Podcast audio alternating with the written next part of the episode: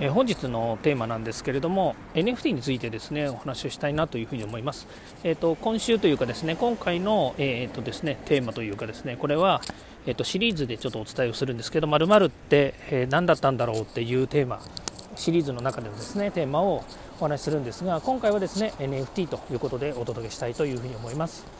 さて、えー、NFT というとですね2022年に、まあ、大ブレイクをしたということになります。2021年からですね徐々にこう NFT というキーワードがですね本当にこう突然降ってはいたようにですね盛り上がって。で、まあ、何で一番ね皆さん知ったかっていうと暗号資産の中での NFT というですね、えー、画像ですね。可愛い画像とかかっこいい画像いろんな画像があるんですけれどもそれにですね、えー、価値ですねお金という対価がついてでそれがですね結局、えー、高い資産価値を持つということで、まあ、例えばね大手でいけばグッチとか、えー、フェンディフェンディもやったんだっけな、えーと、あとどこだっかあのいろんなところですね、えーとビトもやりましたよね。NFT をですね、え実際に発売して1個100万とかですね、まあ、そんなようなのですね売り出したとか。それから、えー、本当にこうねお猿さんの顔でもうこれもねコピーコピーものがいっぱい出回ってですねもうとんでもないことになっちゃったんですけどもでもそのお猿さんの絵がね数千万円で取引されたとか、まあ、こんなようなこともですね、えー、結果的にあったわけですね。要は投機目的資産運用目的で NFT というものがですね大ブレイクしたということで、まあ、聞いたことあると思いますけれどもイーサリウムとかですねポリゴンとかから暗号資産ではビットコインとかね、まあ、いろんなものが上昇したり下がったりということで皆さん右往左往したということなんですよね。でそれが2023年今年になって、いろいろね市況が、まあえーと、暴落したりとかあとはその NFT にね価値があるかないかみたいなことがあってですね、まあ、結果的に言うといろんな人たちがですねこう離れていっちゃったと。もともとそれをね NFT というものその画像とかですね、えー、そういったアーティストアートにですね非常にこだわりを持っているような人たちが、まあ、結果的に言うとですねすごく集まった一つの、えー、何でしょうね、え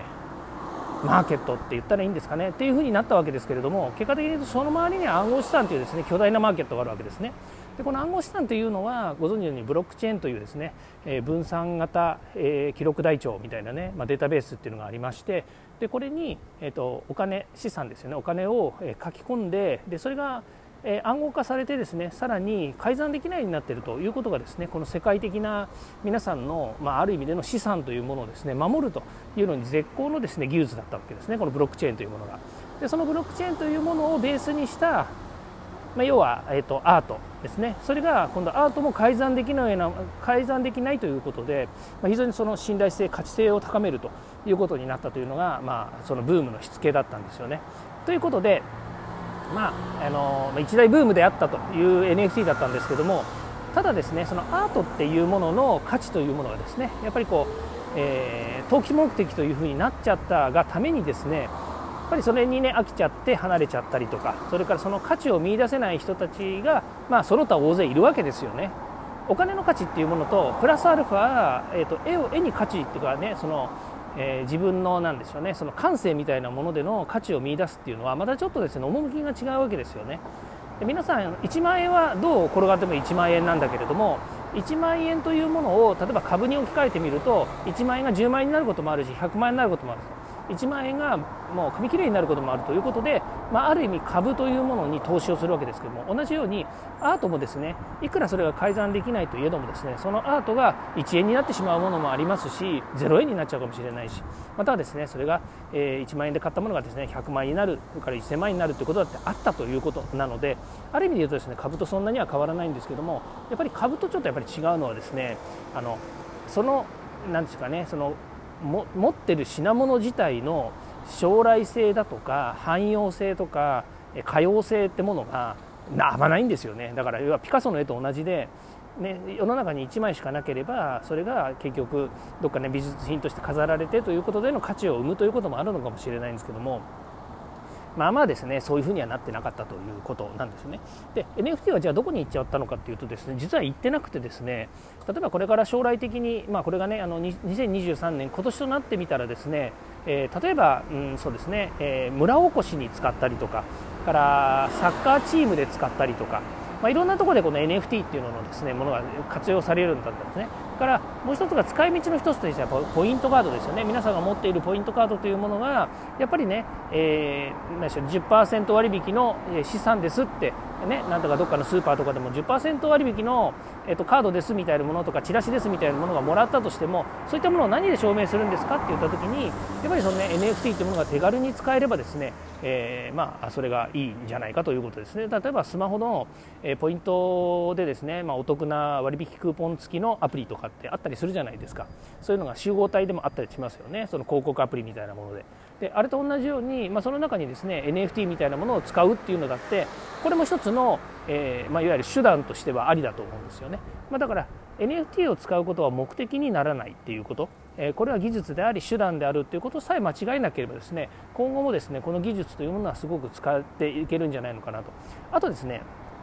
まだまだね NFT っていうものの利用価値っていうのは高いというふうに言われてるんですけどもまだまだねやっぱり技術の世界なんですよね。一般に皆さんがねサクサクっと使えるものでもありませんし例えばそうですね皆さんがね画像を作りたいと言った時には例えばその、え、画像を作成するツール、え、今ですと無料で使えるものだとキャンバとかね。キャンバも AI を使ってですね新たな画像を作ったりとかっていうのもできますよね。から今、え、チャット GPT 生成 AI って言われてるようなもので画像生成どんどんできるようになってきてるので自分がね好きなアートをそこから生み出していくということもできるわけですね、まあ、そういうように1回作ったアートをまあ、唯一無二のものを作ったりとか例えばポイントカードみたいなものっていうのはね1個同じものを作ってね何千人とか何万人にマークっていうこともできるわけですけどもそういったものをね、えー、と証明するっていうことにこれが意味があるのかどうかということもあるわけですよね。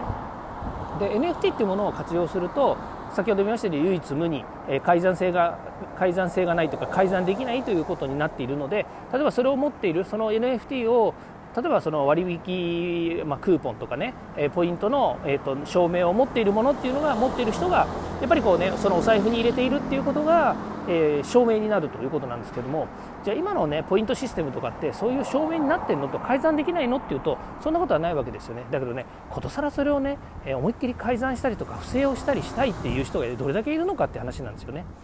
例えば何かね、えー、技術のことがよく分かってる人がいていつもいつもね1000万円ずつねいろんな人からかっさらって自分のポケットとかお財布に入れていてねすごくあの何豪勢な暮らしをしているとかっていうようなねそういったねあのセキュリティホールばっちりあるね、えー、技術が使われていてかつねお金もねそんなでバンバンバンバンねどっかよく分かんないんだけども不正がされてしまうっていうようなことがあったらねやっぱそれはあのあってはならない世界かもしれないけれどもそういうこともあっての Web2 の世界ですよね。Web2 って言ってるのは今のインターネット社会の、えセキュリティの問題とかって言われてるものなんですよ。それが、えブロックチェーンを使うことによってそういうものが一切なくなりますと。ねまあ、傍若性が、ね、あるのもあって最近も、ね、NFT でね、えー、NFT であの NFT でというかブロックチェーンでねその NFT を、えー、なんかブラックあ何その傍若性違う違う違う脆弱性があるね、えー、なんだそのえーと、ウェブシステムがあるんですけどもそれが脆弱性が見つかってその NFT を、ね、全部ロックしなくちゃいけないと。そこから何か新しいね、えー、何かその情報流出だとか何か改ざんとかが、ね、生まれてしまうかもしれないっていうようなことが見つかって、まあ、結構ねあの業界では大問題にもなってるんですけれども例えばそれもねあの NFT の世界でもブロックチェーンの世界でもそういうものがないとは言えないわけですよ。だけどね今のインターネットの社会で改ざんだとかねシステムがクラッシュするとかね、えー、なんかポイントがどっか行っちゃったみたいな話ってしょっちゅうあるじゃないですかそれはもうなんかあの、えーと、銀行のシステムだって出てきますよねでそういうことがある中でねよりなんでしょうね厳密性というかねその、えー、なんでしょうね社会に優しいというかね例えば私たちのように、えっと、デジタルがよくわからない素人でもあんまりねこう悩まずに使えるシステムっていうのには程遠いわけですよ。私たちがだって作れないんですもん。いくら生成 AI がね便利になってプログラミングまでしてくれるとはいえどもねその奥の奥の技術のところまで全部理解してね、えー、なんでしょうねその人の人様のお金を運用するような仕事なんてそうそう簡単にやっぱりできないですよね。そうそういうことなんですよ結局だからいくらね、えー、なんでしょうねそのフロントっていうかね、えーと、自分たちが使いやすいえー、誰かが、ね、簡単にしてくれるっていう世の中の仕組みができたとしてもその裏側にあるある意味でのその社会性とかね信用とかっていうものを担保するっていう話になるとそれはまた違う世界の話なんですよね。でそういうところがね今すごく問題にやっぱりなってくるということなんですよ。で話戻してやっぱり NFT っていうのはね、えそういったいろんなところに新たな価値をつけていくということで言えばね、え今後ますますですね、え利用価値っていうのは高まっていくんだろうなと思います。でそれにやっぱり火をつけたのはね NFT だったし私もね NFT の、えー、いろんな画像をね所持してますしそれからえーと、NFT のプロジェクトも動かそうと思ってねアーティストの方と動いてましていまあ、だに別にやめたわけではないのでこれからね動かそうと思って今いろいろ考えてはいるんですけれども、まあ、それでもねそれを実際にね始めますやりますって言った時にはそれなりにやっぱりね社会的なインパクトもあるでしょうし自分もそこにねコミットするっていうことをねしないといけないというふうに思いますので適当なことはできないなというふうに思います、まあ、それがね技術の世界だし技術が分かっている人たちと新たなね、仕組みや、システムを作るということになるのでこれはもうね絶対外せない行為になるわけですね。まああのだからといってね NFT がなくなるわけでもなく、え NFT というね、え利用価値またはね NFT と言わなくてもそのブロックチェーンを使ったね、えいろんなその、え改ざんできないシステムを活用したですね新たな付加価値というものがどんどんできてくるというふうに思いますので、え2013年、まあ、こんなような、ね、NFT はちょっとね、なんか死に筋みたいな話になっちゃったオワコンみたいなことだっていうふうに言われましたけれどもでもね次のやっぱりステージがこれから来るんだろうなということで非常に楽しみにしています。まあ、そこのね例えばメタバースとかねこう、えデジタルの中でも、えーとね、そういうなんでしょうかね電脳空間みたいな話って電脳空間だってすげえ古いような話ですね、まあ、だからメタバースのようなねあのところに行ったりとかっていうのはやっぱり技術の上にある技術の世界の話なので、まあ、そういったところとね組み合わせていくとかまあまあいろんなことがねこれから考えて作られていきます。であの最終的には、ね、やっぱりこの仕組みとかサービスとか技術なので、まあ、そういったものの組み合わせによってね、えー、新たな付加価値というものができてくるのでそれをね楽しみにしていきたいななんていうふうに思います。今年ね NFT、えー、なんか盛り上がりにちょっと欠けたかもしれませんけれどもまだまだこれから先の未来いろんなことが起こるんじゃないかなと思って楽しみにしています。はいということでね、えー、今日はこれで終わりたいと思います。今日も聞いていただきましてありがとうございました。明日土曜日明後日日曜日ですので、えー、また、えー DX とかですねテクノロジーじゃないお話をしたいなというふうに思います。はい今日も聞いていただきましてありがとうございました。ではまた。